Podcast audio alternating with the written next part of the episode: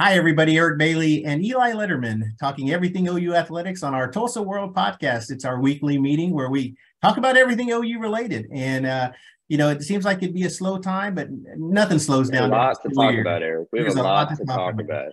Uh, it, it's going to be another fun weekend. Uh, but I, you know, the, my favorite thing about my job is getting to tell stories that aren't usually told. It's not about you know how this team shot on this particular day or how many home runs this batter hit. It's kind of the off the beaten path story. And I know you you had a good one this week that me and you have been talking about for a month. You've been working on this for a for a while, and uh, it made print uh, this week. And uh, it's about an OU basketball men's basketball analyst who lives in a van outside the Lloyd Noble Center. Uh, so he doesn't have a home. Uh, you, you, see all these TikToks about people who live in their vans. Tell us about Doc Sadler, Eli. You you wrote an amazing story, uh, fun story. It's a great read. Just tell us about Doc. Well, I appreciate that, and I'll, I'll start out here because there was, I guess, some slight. He, he is voluntarily living in a van. This is a choice. He's chosen the van life, but I guess I mean there's two places to start with Doc Sadler. One is we're talking about a basketball lifer who began his career in basketball as a student manager with Eddie Sutton at, at Arkansas in 1979 and didn't leave basketball for the next 45 years, just jumped around. He spent, I mean, it, it took him about 20 years as an assistant before he even got a head coaching job. So he already had a career, you know, a, a career enough as an assistant before even getting into head coaching, but had stops at UTEP, Nebraska, Southern Miss um, before uh, kind of a, a, similar role to what he has now at OU at Nebraska. He went back there as an assistant under Fred Hoiberg the last few years, and then decided to retire uh, and said I was he was going to take it a step back. Uh, and so he and his wife Tanya bought this camper van. Uh, it's nice. I've been in it. Uh, it's it's the kind that you can travel in. You can drive cross country in, and that's what they plan to do with with the time they finally had was to see the world. And they started to. They they made trips.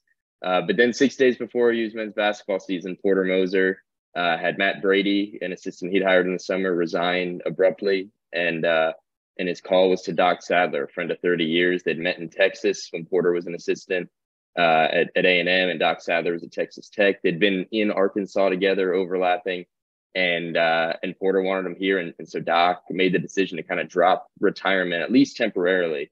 Uh, and and when he chose to do that, he he didn't want to live in a hotel. He didn't want to live in a in a rental apartment he chose to to to bring the camper van. It's known as the Docster, and he hmm. parked it. You know, there's some numbers in the story, but it's it's a few hundred yards from Lloyd Noble Center. You, you if you've been to uh to a hoops game there this year, you've probably seen it and, and not thought anything of it. You know, it's great. We've got some great uh, pictures by Daniel Schuler, Tulsa World photographer, online at tulsaworld.com, uh, showing the Docster. Uh, I had a chance to drive by it last night when I was covering a basketball game, and it's amazing. It it fits right in, and it's not as big as you'd think. I, you know, when you first told me this story about the story idea, I envisioned a huge, like an RV, right? Big RV, yeah, you know, where you know just took up a lot of space. This isn't that big. I mean, it, it typically it, it, it's perfect for one or two people. It really is, and and it really almost uh, inspires me to do something like this because I thought it's a cool van. and uh, you know, in your story, you had a great part about the size of the van uh, driving through Boston. Can you tell that story a little bit? Yeah. Well, so the dimensions are it's 21 feet long, about six foot three inches wide, uh, and and nine and nine point uh, nine feet four inches uh, in height. And and yeah, Doc was telling me, you know, they took it to the Northeast, him and Tanya, this summer. Been it's driven through Times Square. They went up to uh, to New England, and he was in Boston. He said on the highway, and he saw some something about the clearance, and it was bef- pretty early after he bought it, and he he was you know going down the highway and thinking to himself, I don't know if I'm going to make this clearance. I might scrape the roof off of this thing. Uh, and, and, so there really were just those fun little anecdotes in it that any of us, you know, would either think of if you someone told you they live in a van, or if you live in a van, it turns out like these are the problems you have to consider. And there's things like that. I mean, another issue that popped up for Doc really recently, as recently as Sunday, uh, were, were, the tornadoes that swept through Norman. And I, I was actually thinking about him Sunday night as I was writing this because we talked about it you know, he said the wind just on a normal night in Norman, it's unprotected in a parking lot, will kind of rock the van back and forth. A tornado, you know, when you're on the watching the news and you hear David Payne telling you, uh, you know, mo- mobile homes are no longer safe, you, you wonder. So he parked it in a garage uh, and spent the night in the coach's lounge at Lloyd Noble Center. Uh, and better yet, to really cap it off, uh, this the, the tornadoes required some disaster relief, and, and so the next day Doc had all these new neighbors in the parking lot. It was a fleet of disaster relief vehicles and emergency response workers from from all over the country, and, and he even tweeted that out. And so uh, I, think another thing that's just probably worth getting in here, and, and I, I hope it comes through in the story, is that Doc really does have a tremendous spirit and a sense of humor. And it, it came through in, in my interactions or has in my interactions with him. And also, you know, talking to Porter Moser and, and to players, you know, he, he can't coach on court in his role. He's an advisor technically, but he has been an asset for them. And, and what's been a really disappointing season for the Sooners, he's brought, uh, I think, a lot to the table. It was a fun it's a very fun read. If you get a chance to read it still talktulsaworld.com uh, you know uh, you know there's so much in that story. Talks a lot about his history how you know his ties to oklahoma state ties to arkansas where he started in arkansas uh, talked about Bill Rafferty. Rafferty, Rafferty yeah, Raff, Rafferty. Raff, Rafferty, yeah, Rafferty, yeah. Man. I'll just say onions.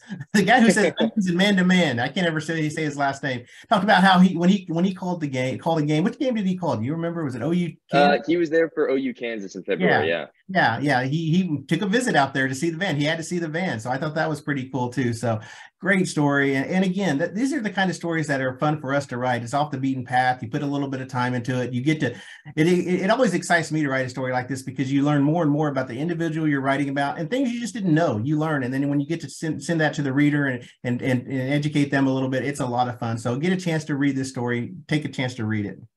I'll give you two more notes on it and then we'll get on to all the other stuff we've got to talk about what has been really cool, I think a cool wrinkle to Doc coming back is he's coached in this region for so long. He never got into Oklahoma coaching here. He did grow up a huge Barry Switzer Sooners fan in Arkansas. Uh, and it's funny that he later worked for Tom Osborne at, at Nebraska, but he has had the chance. I've seen it before every game. He knows everybody because he's been around here and he's been around the Big 12 and, and the old Southwest Conference. And it doesn't matter who, what, what team is in town or, or where he is on the road.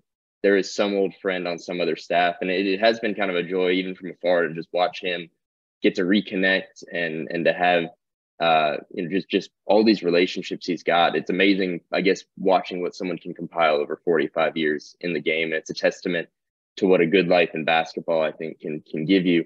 The other note, you know, this is a, a, a nice, you know, at, times light story. We're talking about a guy who lives in a van in a parking lot. But if you want to know like the what he's done for Porter Moser and what has been a really difficult second season, there's just this passage here that Porter told me about where the big thing for him with having Doc was having somebody on his staff who understood what it was like to be a head coach who'd sat in his seat. You know, I've heard Fred Hoiberg said the same thing to me that unless you've been a head coach, you can think you know what it's like, you can think you know what you're going through, but you can't. His assistants don't know it, but Doc does. And, and so after the that Oklahoma State loss at home on February 1st, Porter had planned to to take off his weekly on his weekly weekly radio show, send an assistant, go watch his son play a high school basketball game the Sooners got blown out in Bedlam, Porter knew he did not, you know, he couldn't skip out. He had to go face that music. And Doc understood that. And that that to me really summed up what it is Porter Moser wanted out of Doc Sadler. And I think the role he's filled. So there's there's a mix here. There's the fun, light parts. But if you want to know about somebody who's been really important to the head coach of this team and, and part of it in a really difficult season, you know, that, that is there too with, with Doc Sadler you know, it's funny too. I'm going to start calling everybody pal. Hey, pal, how you there doing? you go. I think that's his. That's what he calls there. Everyone's that's what he calls right? everybody, and he's got guys like Jalen Hill calling people pal. That was another thing Porter noted was that you know he, his spirit just has seeped in, and he's got players, um, you know, using docisms at, at random, and and so the, the impact has really been full spectrum in that regard another tough night for the Sooners last night. They go up to Manhattan, and uh, I think they're locked into the 10 seed for next week's Big 12 tournament, um, which means uh, one senior night this this weekend, uh, one final game for uh, for a handful of OU players, I think, and and also. Um, just you know what what kind of momentum are they trying to build going into you know really anything can happen once you get to March postseason anything can happen we we see all these crazy stories in March you know Oklahoma would have to string together four hard fought wins on four straight days to make the NCAA tournament. Uh, what's the goal going into the finale against TCU, a ranked TCU team? And, and how do you think this team's going to finish, Eli? Yeah, I, I, think last night, as crazy as it sounds, you still could have done some contor- contorting to say, well, they went out in the regular season and make you know, a run to the finals in Kansas City, could they maybe could they maybe get themselves back in the conversation? Would that do it? Because obviously, if, if were they to go on a magical run and win the Big 12 tournament, automatic bid, they're in. But there was still going into the game last night in Manhattan, I think at least some outside hope that they, you know, even if it was lofty to begin with, but that they could go on a run. And uh, and they went to to Kansas State and they hung early. They they came out well, and then they closed the first half uh, on on the wrong end of a 9-0 run, and then uh, you know it didn't take long after halftime. We were uh, I'm looking at the numbers now.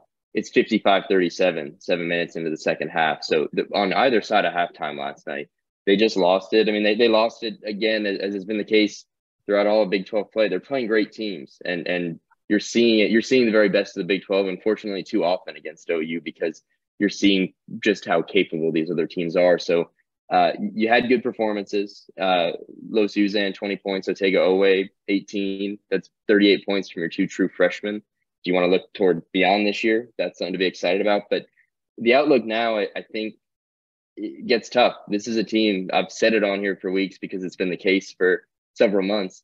They've not won consecutive games since mid December, December 17th over Central Arkansas and December 20th over Florida. So that that was where, you know, even in the the lofty projection of maybe they could go make a run, it's got to start with winning two straight games and and the the fight has been there. You can't blame them for for giving up. There's other teams I think in who have had far easier seasons who've probably given up this time of year. They haven't, but they're playing the best teams in the country they will remain playing the best teams in the country as long as they're playing this year. And that's where I think, you know, building momentum is still there. A win against TCU would send them into into Kansas City looking a lot better. I just don't know that there's anything to indicate at this point that, that they have what it takes to go on that run they need. A good sign last night, uh, and not just for basketball, was seeing Bijan Cortes take yes again. That was that was a good sign too because uh, he what two games is that how many he missed? Yep, he missed two games and, and stepped away for personal reasons. Um, and you know, program was supportive. Porter, Porter Porter Moser publicly was very supportive and you know said back with open arms whenever he's ready. Uh, on on Tuesday, he you know he didn't indicate whether last night would be the return. He said you know day to day we're just going to take this as it comes. But it was really nice to see Bijan back out there um, and, and hopefully doing well. And, you know, another one, Jacob Groves, he had his big breakout out of a huge slump. I mean, there were times over the last month and a half where I, I think it, it's fair to say he was at times unplayable. He broke out against Iowa State, and then I was curious to see how he'd follow. And last night, four or five from the field, two, three for, from three point, 11 points. That's the Jacob Groves they needed at, at other times this year. And uh, it is at least nice to see him finding that form again here in the end especially finish up strong playing with his brother. Yeah. I mean, it's been a special relationship with him and his brother getting to play together. So we're seeing it come to an end. I know they want to relish that. And it, it is worth noting just that as we go into the off season here, everyone but Tanner Groves can return next year. Doesn't okay. mean they will, but this this could be the, the core of a team. And you know, I think there are there are probably some Sooner fans who see that and that drives them mad because they've been frustrated a lot this season. But they're the, the foundation can be there. And what Porter Moser has spoken about so often has been needing time and needing that core. And and so this this could be a, a lot of the same guys that they bring back next year. And I, I'd imagine they're going to hope to add in the portal and that's how Porter built his teams at Loyola too. I mean, he he built a he set a foundation. They became old players under his program. They bought into his system, bought into his culture, and that's how they became good. So, yeah. if you're an Oklahoma fan, I think you're hoping he can build that, you know, start that foundation and build it from year one to year two to year three to year four. By year three and year four, it's hard to be impatient. You'll see the product of what he built early, and he's not a bad coach. That's the thing. I mean, you look at the success. His success speaks for himself. So, just a tough year for the Sooners. Uh, the OU women, uh, boy, they have a chance to win a share of a Big 12 championship if they uh, win at Bedlam on Saturday. A close game Wednesday night, last night, or t- yeah, last night, Wednesday night, 98 86 win at, over Kansas State. They were down four with 28 seconds left. K State misses three or four free throws. They run a great sideline play uh, where Skylar Vann gets, you know, inbounds the pass to Maddie Williams. It's kind of a give and go from the sideline, and she crashes and makes a uh, layup with uh, about one point, I think 1.4 seconds to go to send the game into overtime. Taylor Robertson hits a three, and they never trail in the final period. Uh, just a, a, great game. You know, the funny thing, Eli, about this game was Taylor Robertson. Um, she came to the huddle when it went into overtime.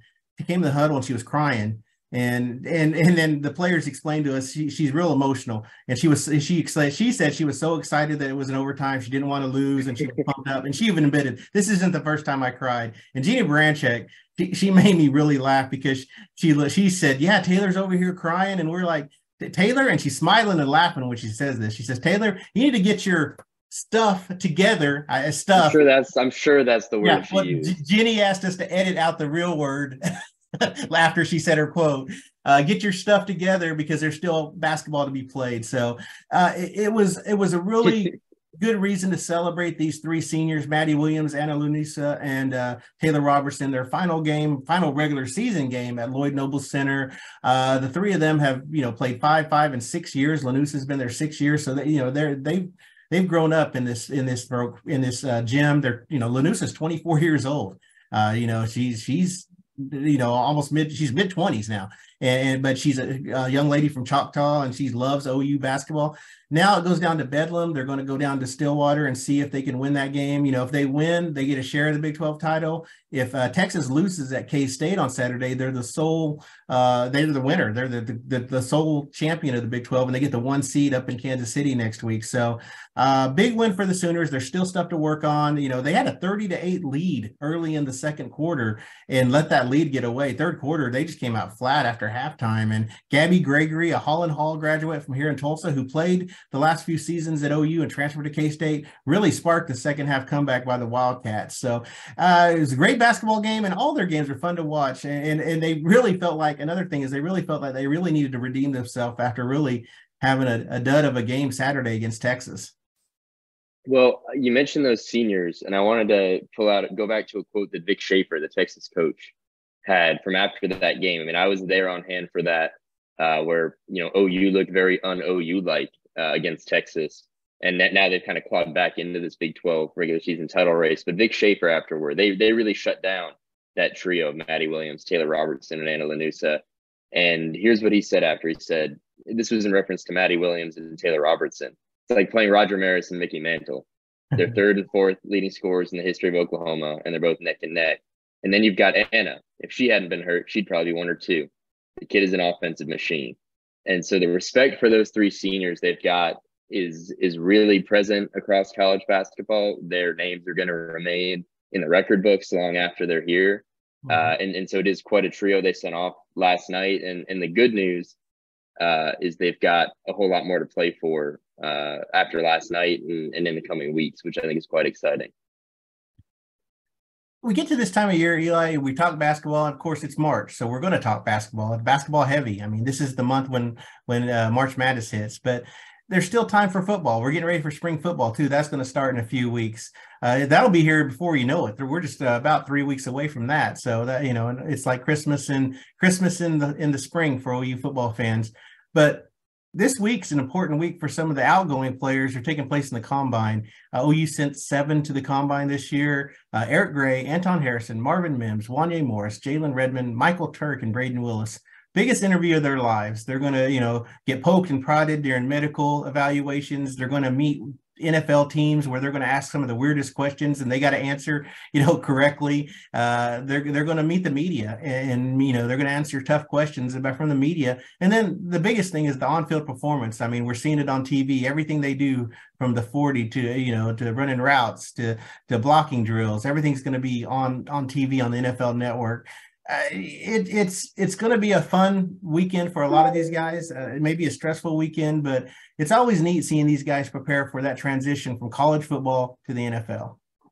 Yeah, I mean, you talk about the guys you're most excited to see there and see what they do. For me, it, it probably starts with Anton Harrison, yeah. who you know he, he, was great last year. Believe it or not, I mean, I'm looking at a, a mock draft, and man, this time of year you can look at mock drafts and it'll change over and over. You can get really caught up in it but mm-hmm. just in terms of where he could go, Mel Kiper from ESPN has Anton Harrison at number 13 overall to the to the New York Jets right now.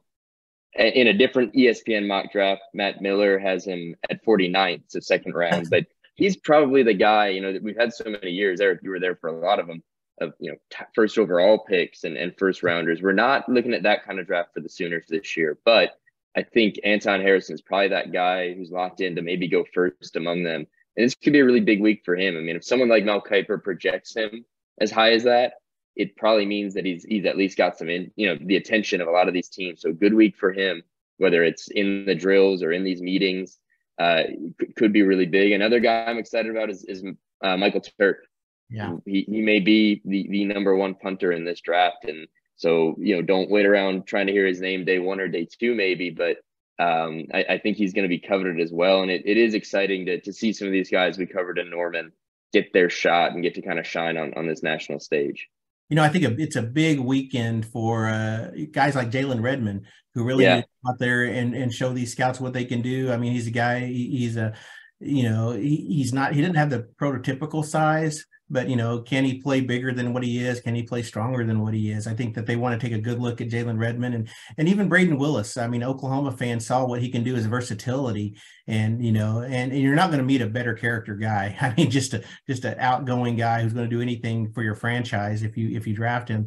But he needs to prove himself on the field. I, I I think that's the big question mark with him. And, and, you know, maybe it's, you know, showing that, hey, I can be that special teams guy. I can do this. I can be a third down back. I can do whatever you need me to do. So I think for Brayden Willis, he's going to win the interview sessions. Uh, it's just going out there on this on field performance and showing what he can do with his athleticism and size and how he can help a team.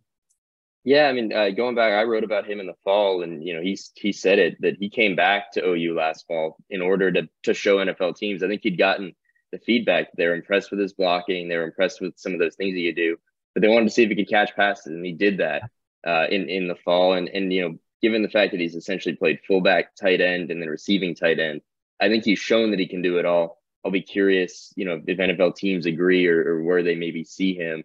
Um, another guy's Eric Gray. Like, yeah. what, what are pro teams going to think of of him? I think he's another one who shown versatility. He can catch passes. We know. Uh, he ran the ball really well last year. I don't think you're talking about a, a number one running back right out the gate, but I, I can imagine that a guy like him who's so experienced could maybe help a team. And, and I wonder if he could help his own stock this week as well.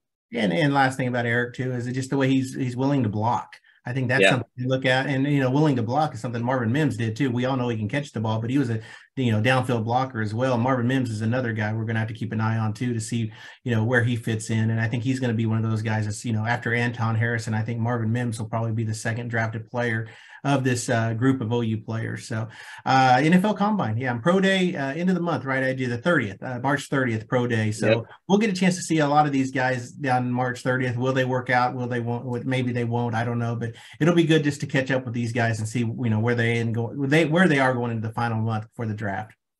Well, um, Eric, we we we got if we're moving on from there, I think the next logical place is uh is gymnastics. No, one versus two Friday night. Big, big, big, big.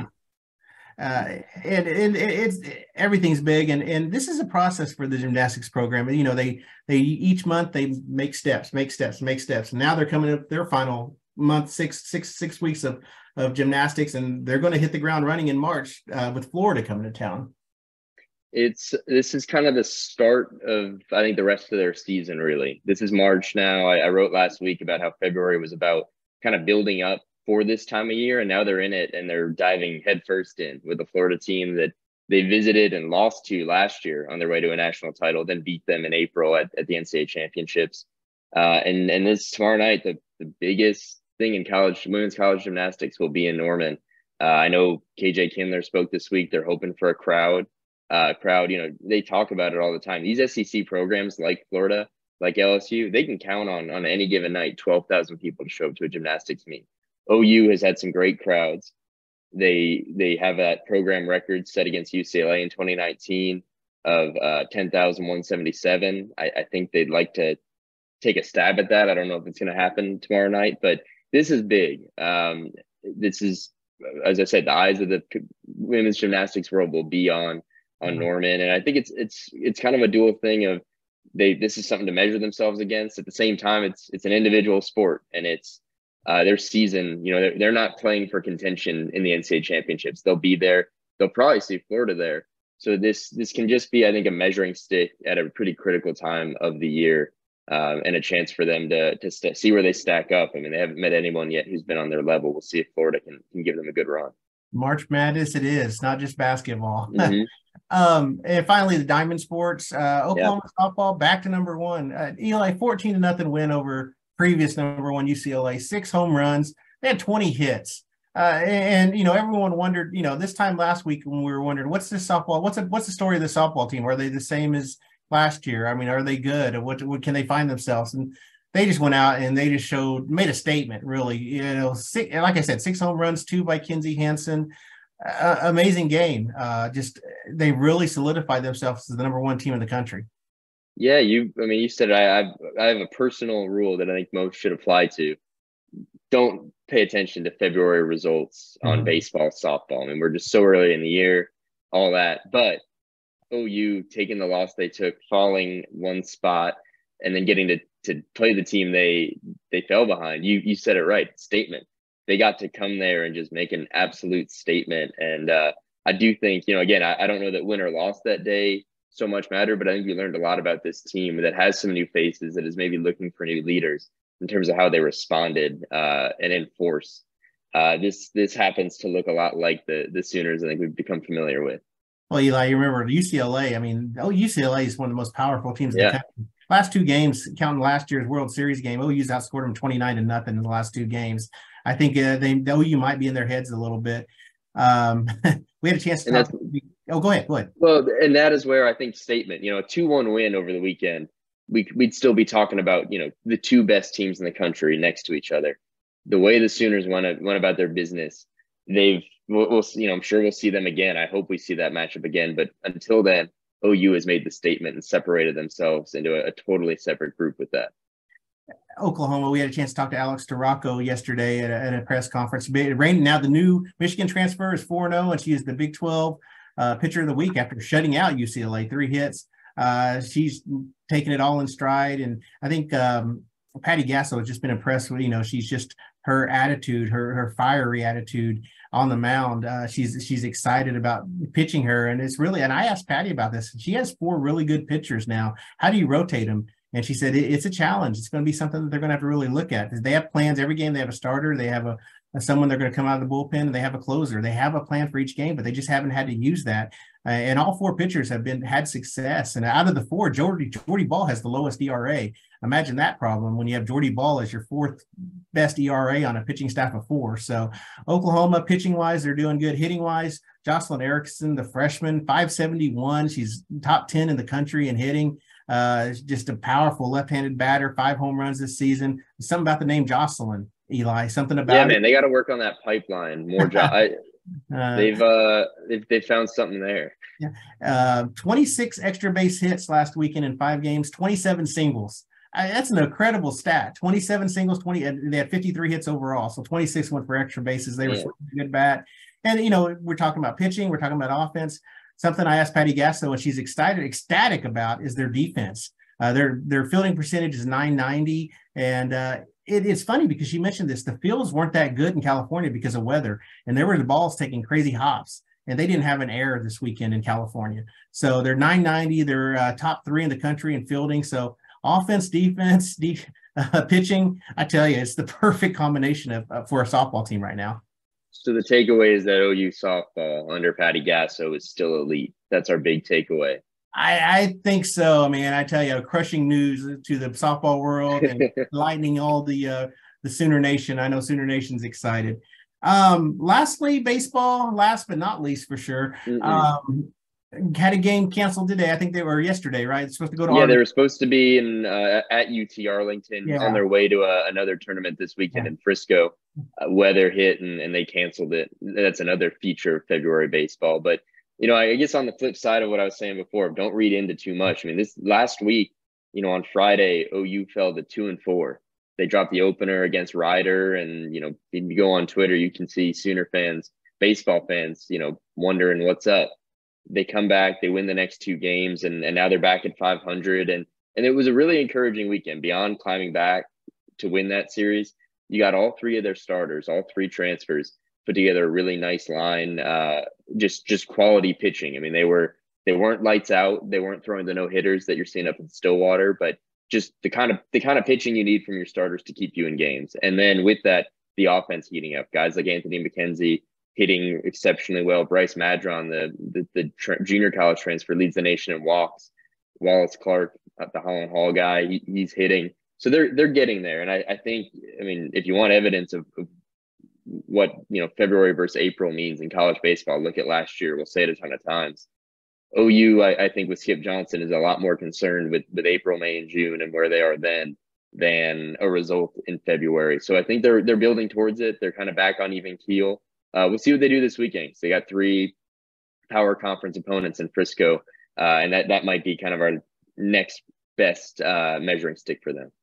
Oklahoma, and I failed to mention Oklahoma home opener for softball this weekend. They got Illinois Big. Chicago three o'clock Friday, followed by a game against uh, uh, Kentucky. You can think about it at five thirty, and then uh, they switch switch opponents and they play five three and five thirty on Saturday. So four two games against both those opponents too. So and another thing, another thing about baseball, you know, they didn't play a game yesterday, but I drove on the way to the softball uh, interviews. I drove by the baseball stadium. They were having an inter squad. Boomer was playing Sooner on the there scoreboard. So they were getting their work in. I mean, that's important. They're they're they're keeping uh, keeping on schedule and they're getting their work in.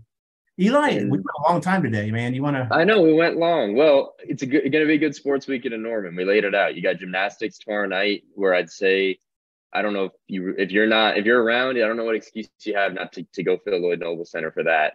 Uh, you've got basketball Saturday, OU, uh, TCU, and then you've got softball throughout the weekend. So it's a good sports weekend in Norman. We've I hope set it up pretty well, put it on the platter. Uh, in our what? Yeah, we went pretty long here, Eric. But I hope we uh, hope our bosses don't yell at us and hope people enjoy it. But you can find us as always anywhere you get your podcast: Spotify, Google, Apple, anywhere. TulsaWorld.com. We've got a lot of great stuff out. Eric is covering the, the hell out of softball and, and women's hoops, who are both at really exciting times in their seasons. Uh, we've got we'll have men's basketball all the way through. We've got a story on Doc Sadler up right now. So there's tons at TulsaWorld.com from us and our colleagues who cover Tulsa and Oklahoma State. We're as good as ever. And so thank you for listening. And uh, Eric will be back next week.